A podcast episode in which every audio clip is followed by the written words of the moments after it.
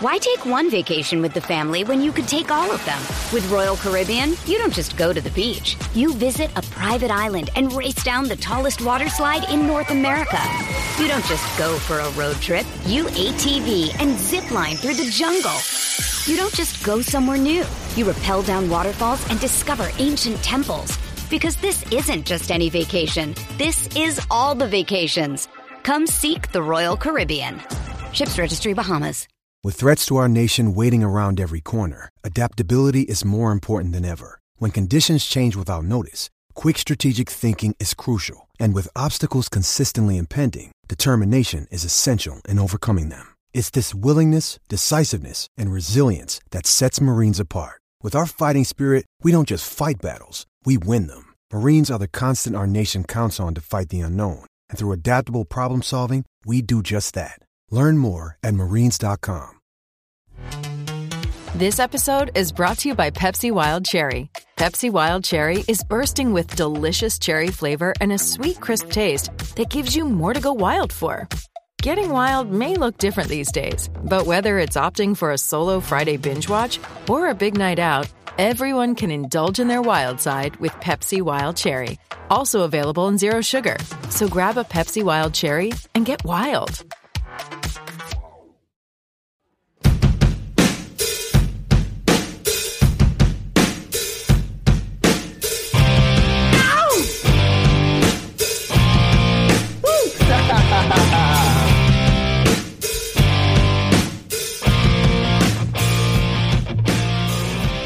Pittsburgh Steeler fans, welcome to this week's episode of Steelers War Room. I'm your host of this weekly show, Matt Peverell, the host of the show that puts you in the minds of Kevin Colbert, Omar Khan, Mike Tomlin, and the rest of the Steelers organization as they look to put together a winning roster in 2021 and beyond. And hey, it's uh, seven, seven, and one, so it's uh, still a winning record. Um, but but we'll see where we go from here.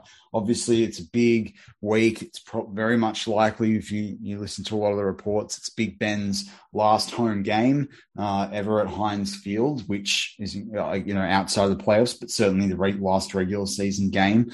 Um, we haven't had that official statement from the team, but you know there's different things you're hearing on social media, including I saw something um, a couple of hours ago around him inviting you know former players and family, you know, to make sure they're in attendance. So looks very much like we're heading that way, and it's uh, it's incredible. Um, hard to describe, and uh, you know, there'll be countless podcasts dedicated to this if it's the case. So you know, we'll stick to our usual war room focus. The other opening uh, piece that I wanted to share with you as well is really around John Madden. So John Madden passed in the last uh, sort of 48 hours, but where I'm recording this now, uh, potentially it's still 48 hours um, when you're listening to it too. But you know, John Madden's an interesting one. Uh, you know, for a lot of international fans, we we found the game through Madden, or certainly became very aware of it. I think Mark and I, I can't really talk for him, but I think Mark, my co-host on Steelers Touchdown Under probably would have found the NFL too. I, I definitely, you know, was aware of the NFL before Madden. Um, but, you know, and I would have I naturally progressed to it given what I love about the game and what I do now. But let's just say Madden certainly put the game on the map um, outside of the borders of the US. And I know John Madden did a lot more than just that. And he was an incredible coach for the Raiders. I think you know, no losing seasons for them. Did an incredible amount for the game. Um, helped get them over into Oakland as well. I think my memory serves me correctly. But just a massive loss. So rest in peace to John Madden, but a massive loss uh, to the NFL American football community uh, there. So you know, it's probably the sad, the true sad moments to keep the podcast off. And so the next thing I wanted to talk about a little bit, just quickly too, was coaching. So Adrian Klemm uh, now accepted the position to move over to Oregon. The team let him go. I think that tells you everything that we need to know. They've promoted for, from within. I'm one of the people that, you know, I'm not a Tomlin hater. I'm not going to sit and criticize Tomlin even today. Something's got to change, but Tomlin has to keep that room cohesive enough to get to the end of the season, whether that's the end of the regular season or whether that's through the playoffs. There's certain things he can't say right now. He can't have that turmoil. Um, he needs to keep everything joined together. I do think Keith Butler's got to go. um, or accept a demotion to outside linebacker coach. I've said it in live chats on Cross BTSC. I, have alluded to it um, in Touchdown Under with Mark D that airs, you know, every Saturday night live for the US's time of Eastern Standard Time. I'm not a fan of like I, am not a fan of what Butler's doing as defensive coordinator. Whether that's promoting Teryl Austin, I don't know. I think they really need to look at who's available um, in this off season as well, and who gets maybe fired from head coaching roles, who gets um, who's made available, who's part of staff that'll let go as a new head coach starts at a different organization. Um, but whatever the case may be, I, I you know, and it's not all Butler's fault with the injuries, but I'm, I'm just not seeing people turn up um, in the same way. So, look, the team, it's pretty hard to do a podcast a couple of days after um, what we the drubbing that the Steelers copped at the hands of the Kansas City Chief. It was, you know, by all accounts, one of the worst games, I think, for most Steeler fans that we can remember and re- that we've, you know, seen in recent memory. But also, I think it's one of the worst ones I just plainly, for me, I think I've ever seen. Uh, I think, you know, if the score had been more, I would have, I would have got it kind of thing. But, but for me, it just, it's like they didn't even try. You know, it's different when you try and you're getting beat on deep balls and, and what have you. But I just, or, you know, just being completely outclassed. But to me, it, it just felt like they just didn't try. And it, and it's, it's hard to take that um, really, when you think about the, what was on the line for the Steelers and the pride and Big Ben's final season and what have you, clearly the cohesiveness in the offensive line is non-existent. It's not easy to travel um, through Christmas. The Steelers have been a you know in a situation where they really have to win every game for for several weeks now. Um, it's their own doing, but it doesn't make that any easier. And and I think so where we're sitting now, uh, you know, it shouldn't be a surprise to a lot of people. So I wanted to as, as, usual, we'll uh, look at the Steelers rookies um, and their performance from the game. Says it all. We'll look a little bit and preview some of the Browns rookies, which we've done before already this season. But so I'll try and keep it quite quick. But there's a couple of key guys that I really wanted to highlight who could have an impact in this game. Um, so so we'll get to that. And then, but before I do that, I wanted to thinking about this Kansas game and, and where we're sitting. I've talked over the course of the last six weeks, probably three times, I've done a focus on how much the Steelers are relying on their rookies, how much of an impact they're having on players. One of them was on a podcast that I changed my microphone settings and was virtually inaudible. So apologies um, for the regular War Room fans. What I wanted to look at is the snap counts of the Steelers. So, of rookies and some key contributors. So, I basically looked at Najee Harris, Pat Freiermuth, Kendrick Green, Dan Moore Jr., Norwood, Loudermilk. I left out Buddy Johnson, not worth doing with the amount of play he's had. And then I also looked at Harvin. I also looked at Quincy Roche. So I basically pulled up their draft picks and looked at where they're sitting from a snap count, including Quincy Roche, who's not on the Steelers roster, um, that's who's doing some interesting things, you know, uh, over at the Giants. And you kind of feel like the Steelers are missing. Now, I'm not saying sitting here and saying I understand that you know the Steelers have certain players that need to fit their needs and what have you. I know that they probably thought they were going to get him onto the practice squad squad and be able to stash him um, there. It didn't happen, uh, and I don't know. I sort of don't see eye to eye with the Steelers on this uh, and that approach because he had college production. How did you not think that that he was going to be poached by someone else. And I've said that briefly before this season, but I stick by it and I, and I can't understand it um, there. So, and instead we've got Derek Tuszka, you know, Tuszka, you know, he's doing all right, but, you know, it's, it's not the same thing I believe in having Quincy Roche. Anyway, let's look at these snap counts. So, Najee Harris leads all NFL running backs by over 140 snaps, almost two games worth of snaps. Snaps um, this season.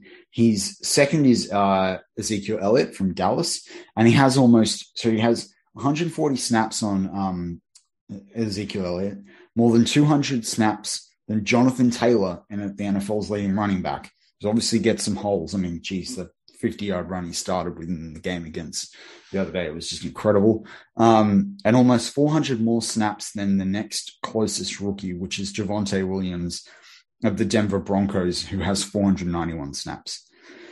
His snaps on the season are 275 in the run, 405 445 receiving, 107 pass block, 37, 33 run block. Now, with that receiving, a lot of it's short, so some of that turns into rush rush attempts, but um, it was recorded as rush yardage. That's an interesting sort of perspective to look at it from. The next one was uh, Pat Freiermuth, who's 26 of all tight ends, which so you know still in the top, you know, as if it's starting end in the league with 572 snaps. Um, Pitts is number one across rookies with 708. He's had 345 receiving, 14 pass block, 201 run block. Green, eighth overall of all um, the centers in the league uh, at 975 snaps, 631 pass block, 344 run block. Uh, and he is second out of two um, of 2021 centers. That's because you've got Creed Humphrey, who obviously plays for the Kansas City Chiefs. He's having a fantastic year, pretty much the best center in the league this year. Has like a PFF rating of over 91, I think it is now. Incredible. Um, and then Dan Moore Jr., uh, so he's had played 998 snaps, 654 uh, pass block, 344 run block. Uh, number one of all 2021 draft picks. He has 20 more than Eichenberg, who's playing a great role for Miami at the moment, 72 more than Sewell, and 42 more than Slater in terms of snaps. So you're expecting a lot out of a guy fourth round. 20 more. I think Eichenberg was a second or third, pretty sure it was a second round pick. Sewell, one the best tackle in the draft. Rashawn Slater, second best tackle, one of the best tackles to come out top 10 in the last three or four years, including Wirfs, including Becton. You know, it, you know, and you're expecting that from Dan Jr. Norwood, 83rd out of all safeties with 365 snaps, 269 in coverage, um, 81 in run defense, and 15 in pass rush. Now, that's actually still fairly significant because you've got to think about there's two safeties on every team, 64. 64 players, he's 83rd. There are other guys that are veteran guys. You know, this guy's a seventh round draft pick. For some people, he's on a practice squad. Loudermilk, He's nine out of nine for defensive ends um, or, or, interior defensive linemen taken in the draft.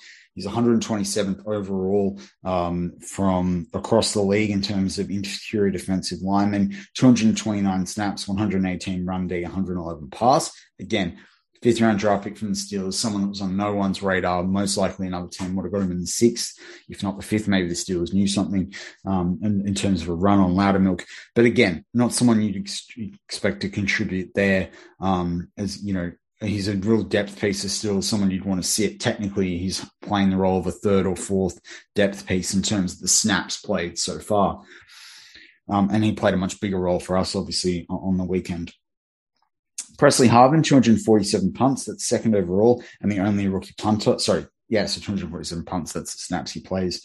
Just something to note there, second overall. And then Quincy Roche, 74th for edge rushers um, in the league. 348 snaps, 132 run, 194 um, rush. Now, Quincy Roche has two and a half sacks on the year, seven pressures, 34 tackles. He's only missed 5% of those, two hurries. He's been on three blitzes. Uh, he's played in three games. He's only allowed four. Uh, he's allowed four out of five completions as well. There, I'm just saying something to note because he would have had a bigger role probably in this Pittsburgh Steelers team, particularly um, when Melvin Ingram left.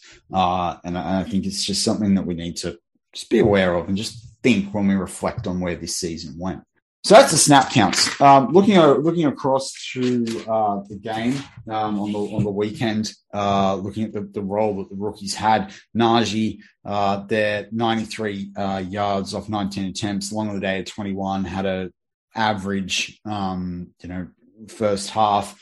Really relied on some of that short passing game to get going. Caught five from seven for 17 yards. Didn't do, wasn't a great day for Najee. Interesting. Benny Snell averaged four um, yards per rush off his five attempts. Uh, from that perspective, no Pat Freiermuth, so that's a that was a big. I think that was a bigger loss on this offense than what people are can can really understand. Um, but it, the defense is what lost this game. Just just despicable. Um, really, just not up to scratch. Uh, Derek Tuszka one tackle um, from that perspective. Kendrick Green had to make a tackle. Uh, Isaiah Loudermilk six tackles, three solo, three assists. There no quarterback hits. Um, that's pretty much your rookie performances um, on the defensive side of the football. No Presley Harvin, obviously, you know, he lost his father this week. That's challenging. Corliss Waitman, and in his absence, had two punts for 121 yards, averaged 60 and a half for the long of 63. So he's going to be putting the pressure on Big Press. Although I think it's hard, hard to say that, you know, Big Press should lose his job. I think Dave highlighted this, um, you know, on the post game, but it's hard to think that he's going to lose his job when his father died. But Corliss Waitman, great result from him um, over there in that, in that sort of role. Najee Harris, yards before contact 37 four first downs uh, yards after contact 56 broke three tackles. Um, not too bad there from him. Uh, you know it's it's so hard. As i say like it's hard when you look at these rookies and there's no Pat Freiermuth. It's hard to, to think um, about how he could have changed the game. But I do, I, st- I say, I think he's a loss. Norwood um, allowed two completions from three passes for 22 yards, an average of 11, um, quarterback rating of 88.2 there. Um, Derek Tuszka allowed one one out of one in terms of completions for four yards. Uh, you know, sorry, five yards. Um, not the quarterback rating 127, but that's a little bit misleading with only one pass um, from that perspective. Isaiah Loudermilk um, missed one tackle uh, on the day, so that's a, that's real noteworthy thing. Um, their snap counts: uh, 72 snaps for Dan Moore, 72 snaps for Kendrick Green, sorry, Kendrick Green, 45 snaps before he went off injured. Um, so yeah, 72 for Dan Moore, 45 for Green, 56 for Najee Harris. That's 78% of those snaps overall. Uh, Isaiah Loudermilk, who played half the defensive snaps and a third of special teams snaps as well. Um, from from that perspective, excuse me. Uh, played almost 40% of the defensive snaps and half of special team snaps as well. Derek Tuszka, a third of defensive snaps, 73% of special team snaps. Uh, and that pretty much sums up what the rookies did in that game against Kansas City. But it's a hard one to highlight because Steelers got their ass whooped. Um, and that's 36 to 10 loss from, from that perspective. So moving across now to the Browns uh, and their rookies as well. Um, you know, so interesting performances from them so far this season. You know, the 2021 Browns. Uh, Malik McDowell is the first guy I want to look at. We previewed him and I focused a bit on him in the last war room I did before the Browns game, and then he ended up getting a sack uh, against Big Ben. Uh, so he'd only had one sack on the season so far. Since then, he's had another sack. So he's got three sacks on the season so far for them. Uh, you know, so interesting performances from him. He's started 12 out of 13 games, one fumble recovery, three sacks, 30 tackles, seven tackles for a loss, five quarterback hits. That's Malik McDowell. Uh, he's played 65% of the defensive snaps, 8% uh, of special team snaps. He's uh, number 58 on the on the Brown's defense, look out for him. He could be someone as Garrett, as you know, Myles Garrett and Clowney, you know, attract a lot of attention. He's someone that might make a bit of mincemeat out of the Steelers' interior defensive line, particularly if Kendrick Green's not there. This guy will maul, will maul JC Hassenauer then you've got Richard LeCounte, safety, who's played in um, you know a lot of their games so far. He's played in eight games, including last week's uh, loss against Green Bay. There, uh, he plays uh, pretty much on special teams most weeks, but he played seventy percent of the defensive snaps last week against Green Bay. So they obviously saw something there from him. Uh, three tackles on the season so far. He's number um, 39. So Minkah's number, he's allowed two out of two completions thus far on the season for 15 yards. That's an average of seven and a half um, and allows quarterback rating of 137.5, but he's been targeted twice. Um, so it's again misleading. And he plays about half of the special team snaps on the season so far with 91 special team snaps um, at 48%. Chris Naggar, um, kicker, he played last week, so I'm just going to bring him up. He played against Green Bay, kicked one out of one field goals, um, 35% of the special team snaps um, in that game. Not much more to really worth, you know, noteworthy there. Uh, Jeremiah Owusu Koramoah, uh, you know, he he's obviously, you know, was a well touted touted draft pick. He's had a one and a half sacks in the season so far, 45 tackles, two forced fumbles, uh, played 75% of the defensive snaps last week. Uh, there, number 28. Um, and then on the season, he's played 65% of the defensive snaps, 31% of the special team snaps. Uh, so again, really big contributor. He'll be, he'll be, he'll be there ready to annoy the Steelers offense. He'll be there. Um, and I think he can make a big play in this game. Anthony Schwartz, I think he had a touchdown last week as well. um, but he had uh, one target last week. Um, yeah, he got that one touchdown against Green Bay. Uh, so that was his first touchdown on the season. This is one that Brian Anthony Davis, bad uh, podcast producer, uh, he was very big on signing Anthony Schwartz um, or drafting him out of Auburn there at six foot, 186 pounds. Uh, so he's played nine receptions on the season for 122 yards, one TD, as we mentioned. Uh, you know, five rushes for 36 yards, average of 7.2. Uh, you know, there in terms of his snap counts in the season so far, he's played 31% of offensive snaps and 16% on special teams uh, from that perspective. You got James Hudson, the offensive tackle, uh, first out of Michigan, then out of Cincinnati, uh, taken in the fourth round. Um, some of us saw him between three and five, so it was pretty fair. I remember at the time he uh, played special teams last week. He played 100% of the snaps against Baltimore, 100% of the snaps against Arizona, and about a quarter of the snaps against Minnesota and their Chargers. So he's back into a uh, more of a backup role, which would be expected with the O line uh, that, the, that the Browns have uh, as well. He's played 25% of the offensive snaps overall in the season so far, number 66 and uh, his special team snaps count 15%. He's only been called for two penalties this season so far. Uh, one was a false start, and the other one's not declared. Uh, might be some other foul play.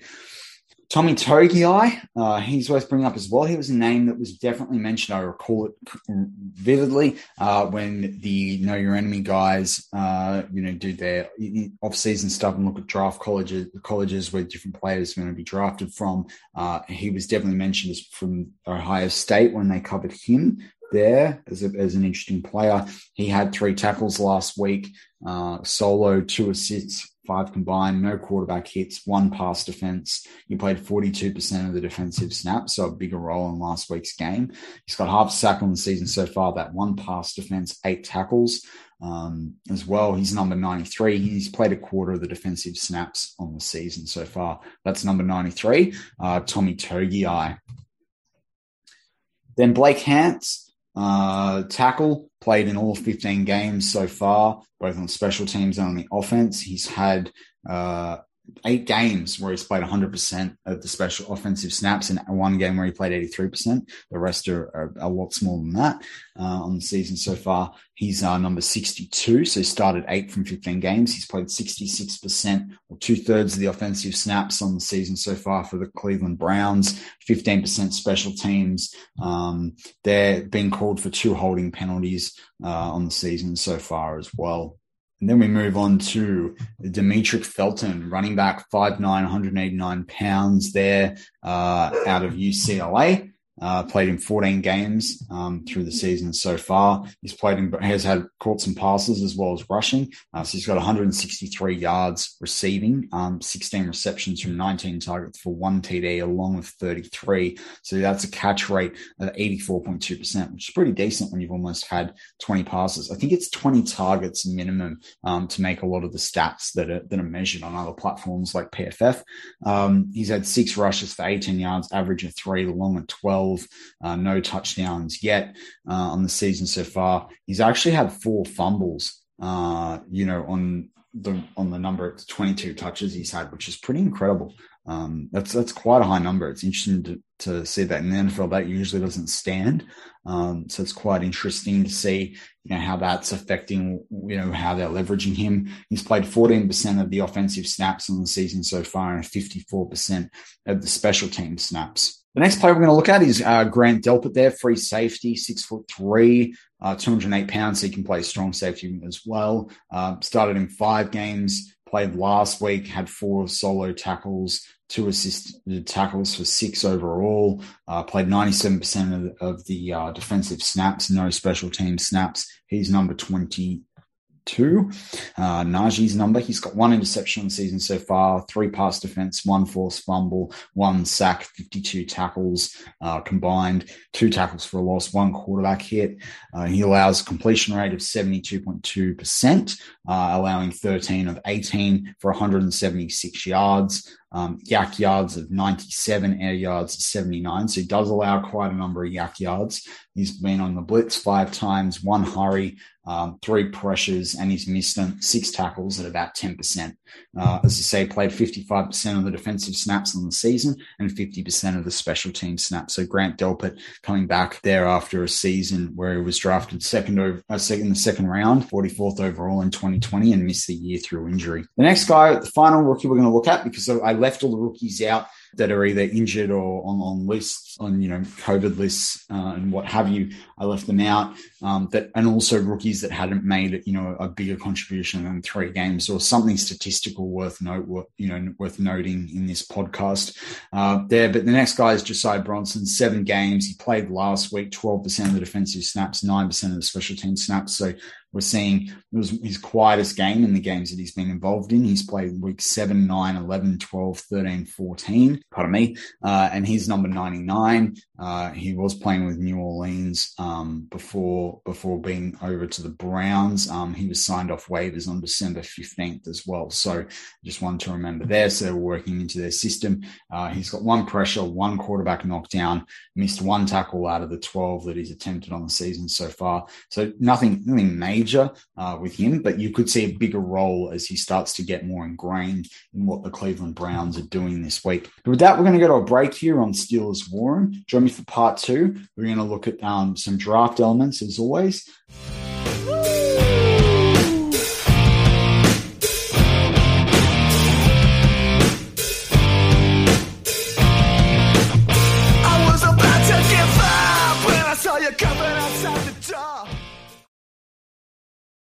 Why take one vacation with the family when you could take all of them? With Royal Caribbean, you don't just go to the beach. You visit a private island and race down the tallest water slide in North America. You don't just go for a road trip. You ATV and zip line through the jungle. You don't just go somewhere new. You rappel down waterfalls and discover ancient temples. Because this isn't just any vacation. This is all the vacations. Come seek the Royal Caribbean. Ships Registry Bahamas.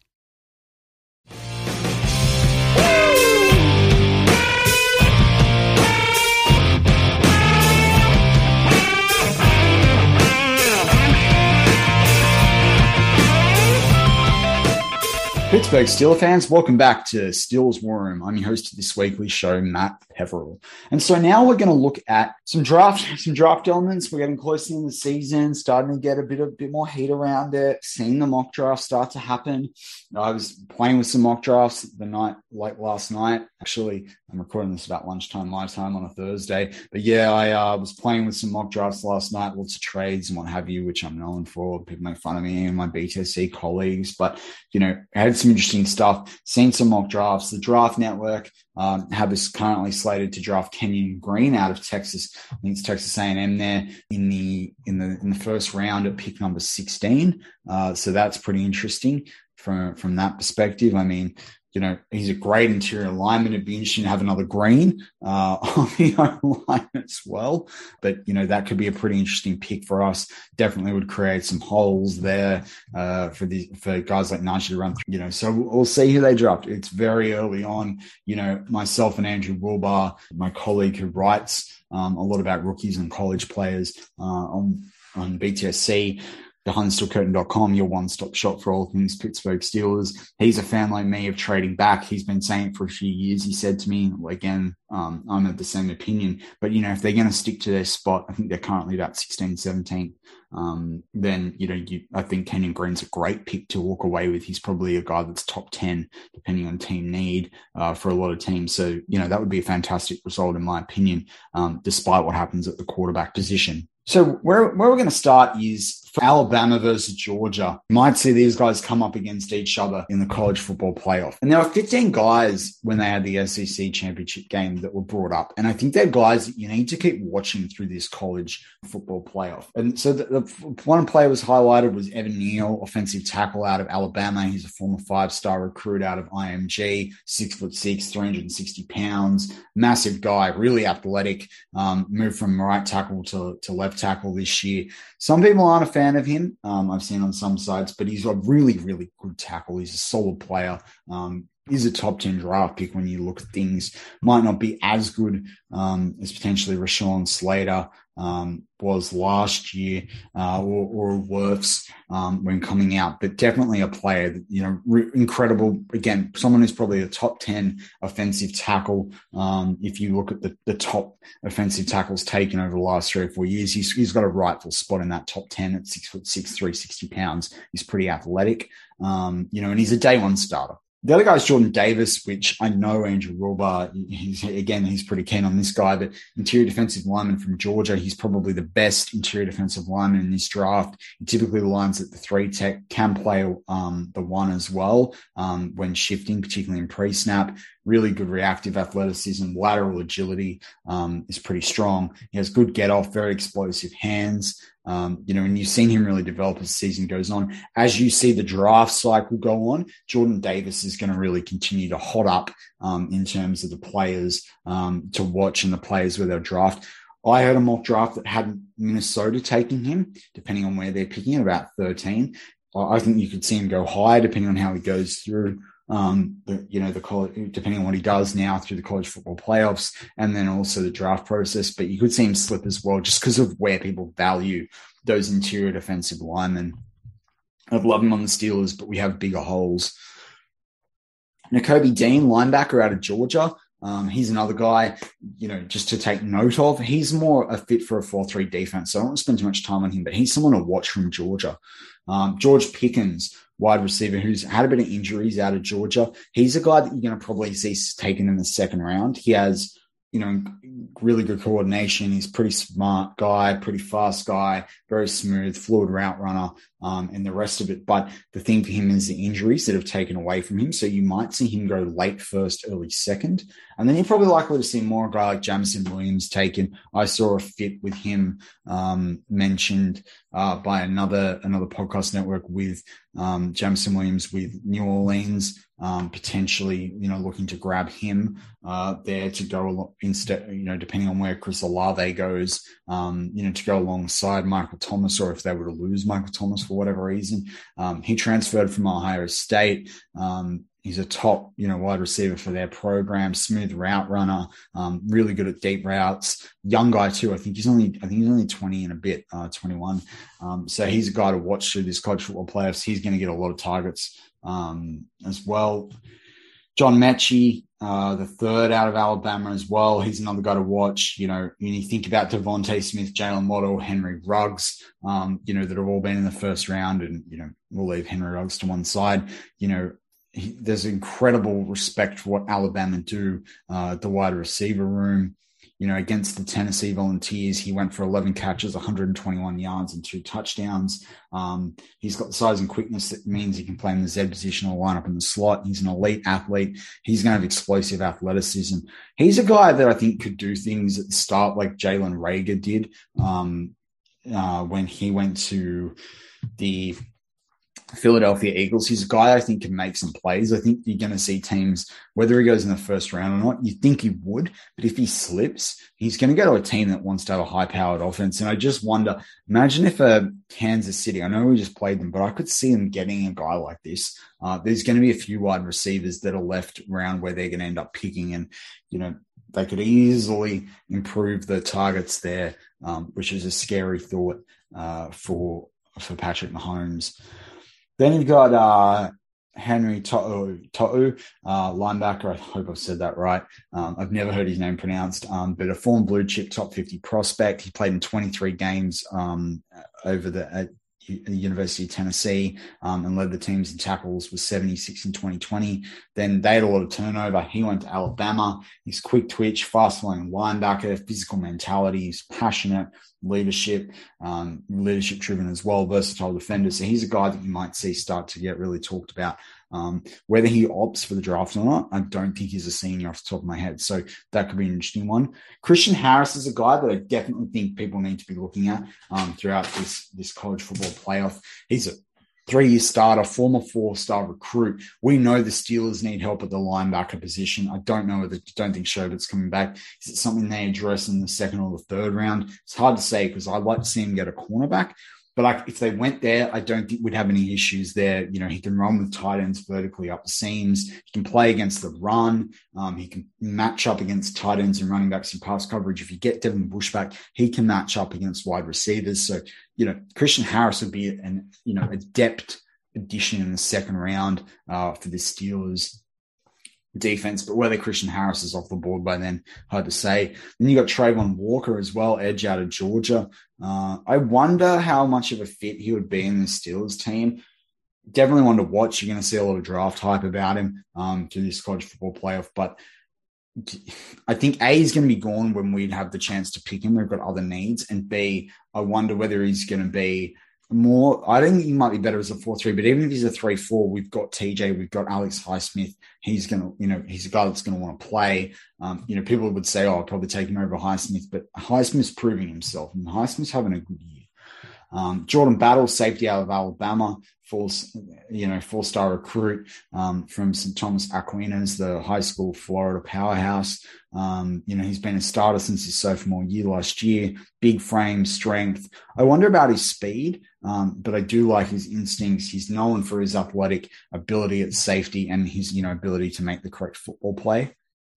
The next guy is Derion Kendrick, cornerback out of Georgia. Now, I'm going to talk a lot more about him once I get off this list. He's the player we're going to profile in today's podcast. Um, but Derion Kendrick, you know, there, I'll, I'll, leave it there, but he's someone to watch. Uh, we'll, we'll bring him up in a few moments.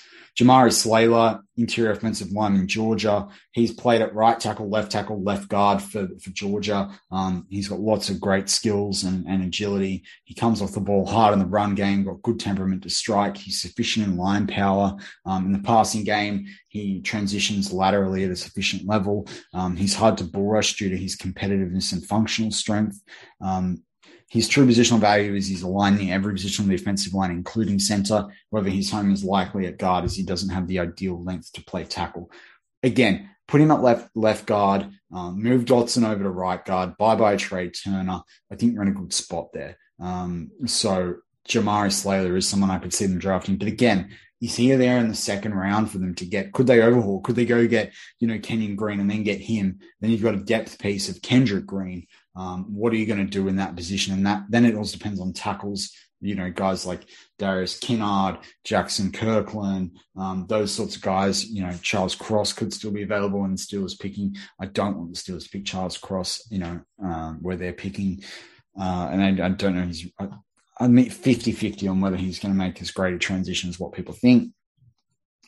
And the other guy that I wanted to note was just uh, two other guys, sorry, was Phidarian Mathis, another interior defensive line from Alabama, experienced at the zero, one, and three technique. He's, you know, hard to move off um, in their two gap defense, routine with stacking and shedding at the point of attack. His greatest effect comes as a first level run stopper. He knows how to stand his ground and maintain his gap against single blocks and double teams, according to the Draft Network's profile of him. Um, he's got a sacrificial type of game where he won't receive much glory because of you know, the way he plays his role to free up his counterparts. That's sort of Steeler we like. It's what we need when you've got a Cameron Heyward, a fit to it, um, a fit Highsmith and a fit, um, you know, TJ Watt. Lacks exterior range, but can maintain both A gaps if asked to win the scheme.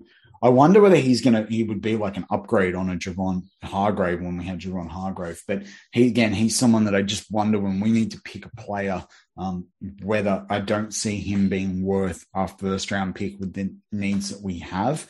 Um, I only think that's Jordan Davis. And again, I don't know what I think we've got a stronger need to shore up that offensive line. Then there's Nolan Smith, the edge rusher out of Georgia as well. Um, you know, that Georgia have done a terrific job in defense this year. That's well known. Um, you know, in the run game, it's interesting that he, it's interesting that he um, plays a role that isn't really ideally suited to his skill set as an inline player. He's got great physical toughness on tackles. He's sufficient at the point of attack. Um, but a lot of but there's some feedback there that he needs to use his length better when disengaging. Passing game is good, um, and he can contort his body to get through crevices on the edge. This is a sentence from the Draft Network. I think that's an incredible sentence, contorting his body. But obviously, it shows, shows agility there, um, the ability to process on the go. I think that's pretty important. Um, and he knows how to, and he demonstrates good closing quickness on the quarterback. Um, but he needs to convert and finish rushes with sacks. Interesting that's some of the feedback you saw in Alex Highsmith's um, you know, draft profile as well when you saw him coming out and some of the things he needed to, you know, really, you know, see that sack count grow higher. And the challenge was, could he do that in the NFL? Better Steelers tooling up, um, which might be hard when you do lose a Keith Butler potentially, but, you know, bit of Steelers tooling up. I wonder, a bit of coaching at the NFL level, could he develop there? Again, I just don't think the Steelers are looking at that edge rusher where Nolan Smith's probably going to get taken in the first 55 picks of the draft, if not 60. So as I mentioned, I wanted to go into Darian, um, Derion Kendrick there. Darian Kendrick's an interesting player for me um, because he's a cornerback. Uh, where he's sitting right now as well um, in the statistical statistical process. He's 61st overall in college this year for his coverage rating on Pro Football Focus, tied with uh, Cheyenne Battle. He's 29th um, for players that are known to be eligible draft picks in 2022. He's played 579 of his snaps, um, sorry, 579 of his 676 snaps at a wide position and 40 in the box in 2021. But what's interesting about uh, Derion Kendrick is that in 2020 and 2019, it's almost a similar split.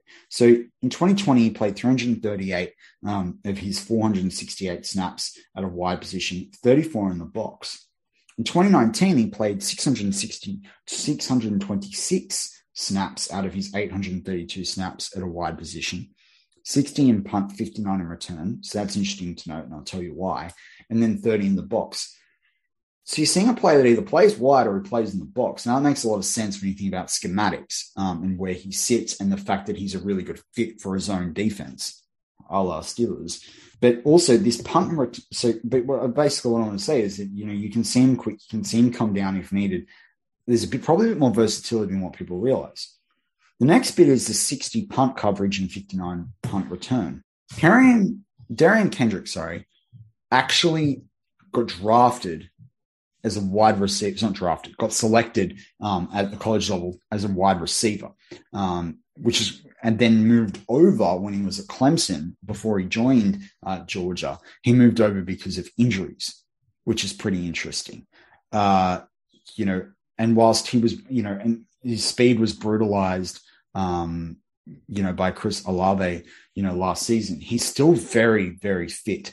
Um, he's still very fast. He's also known as someone that probably could put on some weight at the NFL level, but he's already 190 pounds which I think is pretty it's it's pretty cool and it's a pretty op- op- optimal opportunity for you know a NFL defense to get someone real, stronger, even if he's only putting on five ten pounds. But he's six foot. Um, as I said, there he was a wide receiver um, coming out of out of high school. He was actually a dangerous dual threat quarterback um, in his junior season at his high school in South Carolina. In a, as a true weapon in the air and the ground, he amassed 5,308 passing yards with a 59 to 6 touchdown interception ratio, combined with the 1,682 rushing yards and 25 rushing touchdowns in his final two years in high school. He's clearly an incredible athlete. Um, and it's interesting, the high school he went to, South Pointe, actually was the place, the high school that Stephon Gilmore came out of. Um, so head coach Strait Herron, you know, heaps and praise on Kendrick's defensive ability. And that's obviously, you know, some pretty important praise to get when you think this guy was the coach of Stephon Gilmore. Um, he was the Gatorade South Carolina Player of the Year and a five star wide receiver and fourth best position in 2018 class. He got offers from Alabama, Georgia, and Notre Dame, um, but he went to Rock Hill um, to Howard's Rock with his early commitment to Clemson Tigers, as I mentioned before. Um, you know, he was compared early to Sammy Watkins, um, but he couldn't live up to the 1,000 yards freshman season. Um, but he did average similar yards per catch and rushing yards per carry figures. He was expected to co- become, you know, the, the third wide receiver alongside Justyn Ross and Tee Higgins for the 2019 season.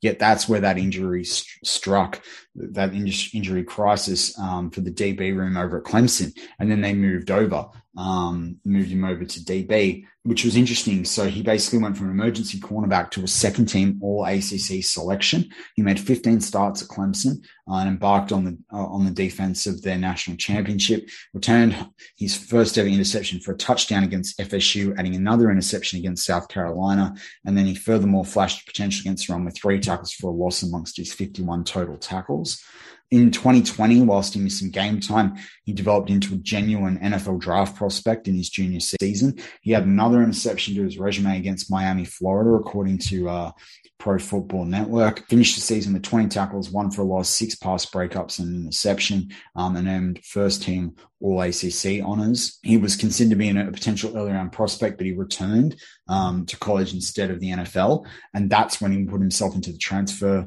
portal. He said it was a breakdown of communication. So after this breakdown of communication, he prioritized looking after after his hospitalized son over being present on campus. And then he got arrested for a drug and weapon violation. That sort of made it a bit of an interesting one. And that's why he sort of found it a struggle to get a home out of the transfer portal until June. And that's when he went to the Georgia Bulldogs.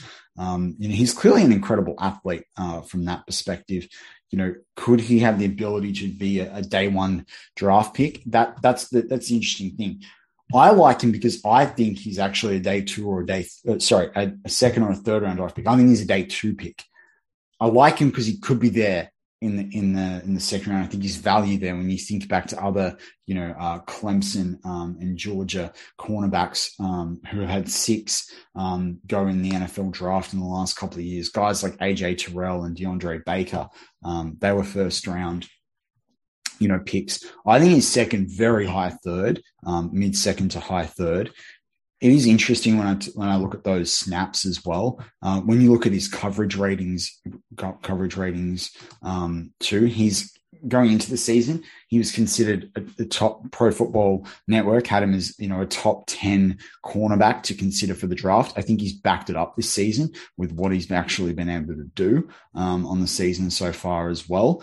Uh, he has one sack so far in all of his college time in college um, from that perspective.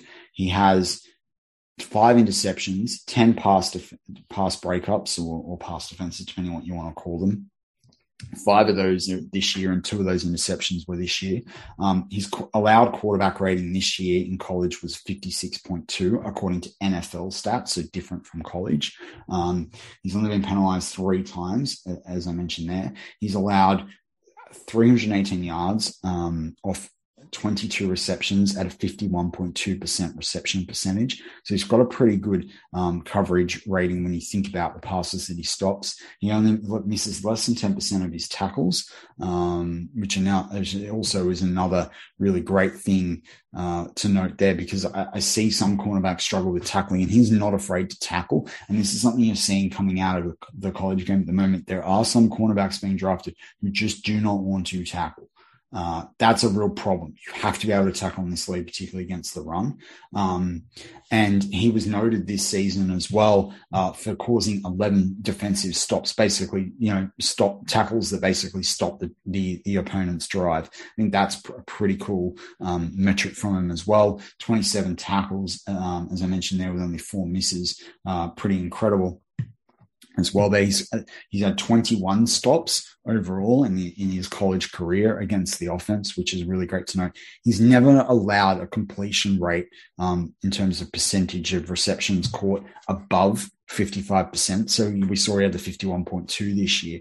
Well, he actually only allowed, he allowed 46% last year and 54% in 2019 when he was learning the position. Um, that gives him a career average of 51.6 allowed, an NFL rating allowed, um, passer rating of, 20, of 72.9.